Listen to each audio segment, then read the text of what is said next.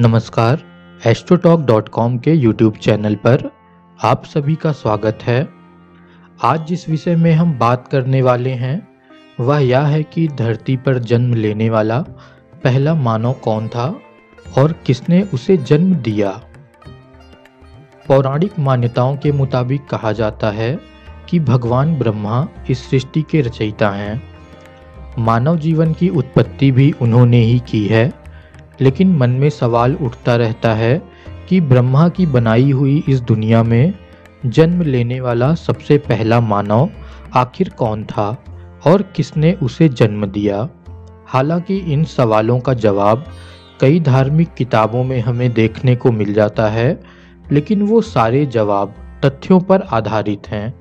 पर इनमें कितनी सच्चाई है और कितना झूठ, इसका पता लगा पाना मुश्किल रहा है।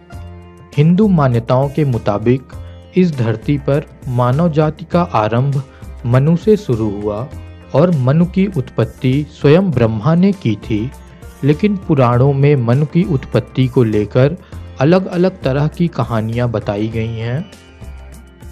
संसार का पहला मानव मनु को माना जाता है, जबकि स्त्री थी सतरूपा।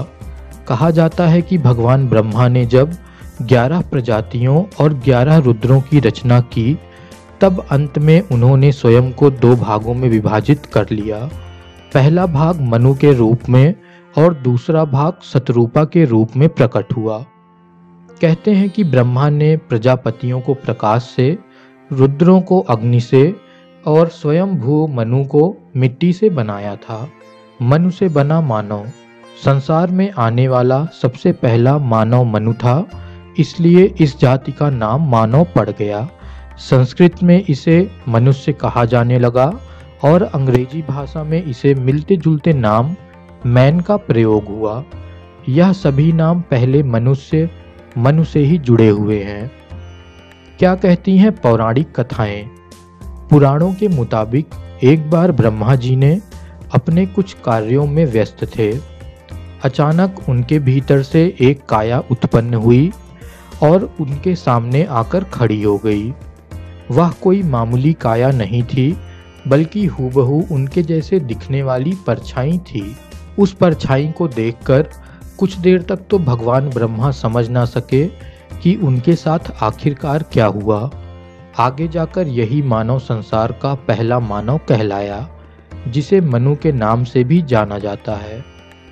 एडम के जन्म की कहानी। जैसे हिंदू मान्यता के मुताबिक भगवान ब्रह्मा के शरीर से मनु की उत्पत्ति हुई, ठीक वैसे ही बाइबल में भी ईश्वर के शरीर से एक परछाई ने जन्म लिया था। यह परछाई मनु की तरह ही ईश्वर की छाया थी और उन्हीं की तरह दिखती थी। बाइबल में इस परछाई यानी के पहले मनुष्य को एडम का नाम दिया गया। इन दोनों कथाओं से यह पता चलता है कि मनु ही वह पहला मानव था जिसने मनुष्य के रूप में धरती पर जन्म लिया।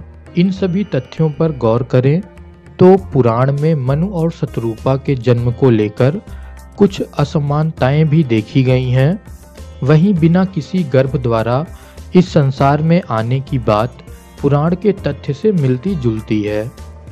पुराण के अनुसार मनु तथा शत्रुपा के जन्म के बाद भगवान ब्रह्मा द्वारा उन्हें धरती पर मानवीय संसार को स्थापित करने का आदेश दिया गया था।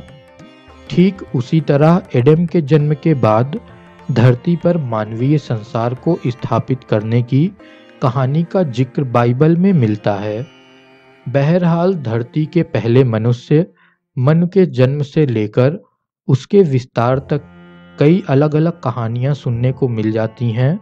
जो रोचक होने के साथ ही हैरत में डालने वाली हैं। लेकिन इन कहानियों में छुपे तथ्य ही मानव जात से जुड़े इतिहास को हमारे सामने उजागर करने में हमारी मदद करते हैं। आशा करता हूँ कि ये एपिसोड आपको पसंद आया होगा। आगे भी ऐसे ही एपिसोड को सुनने और देखने के लिए आप हमारे चैनल को सब्सक्राइब करें। वीडियो को लाइक और शेयर करना मत भूलें।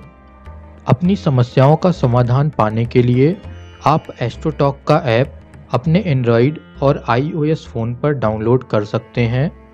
धन्यवाद, आपका दिन शुभ हो।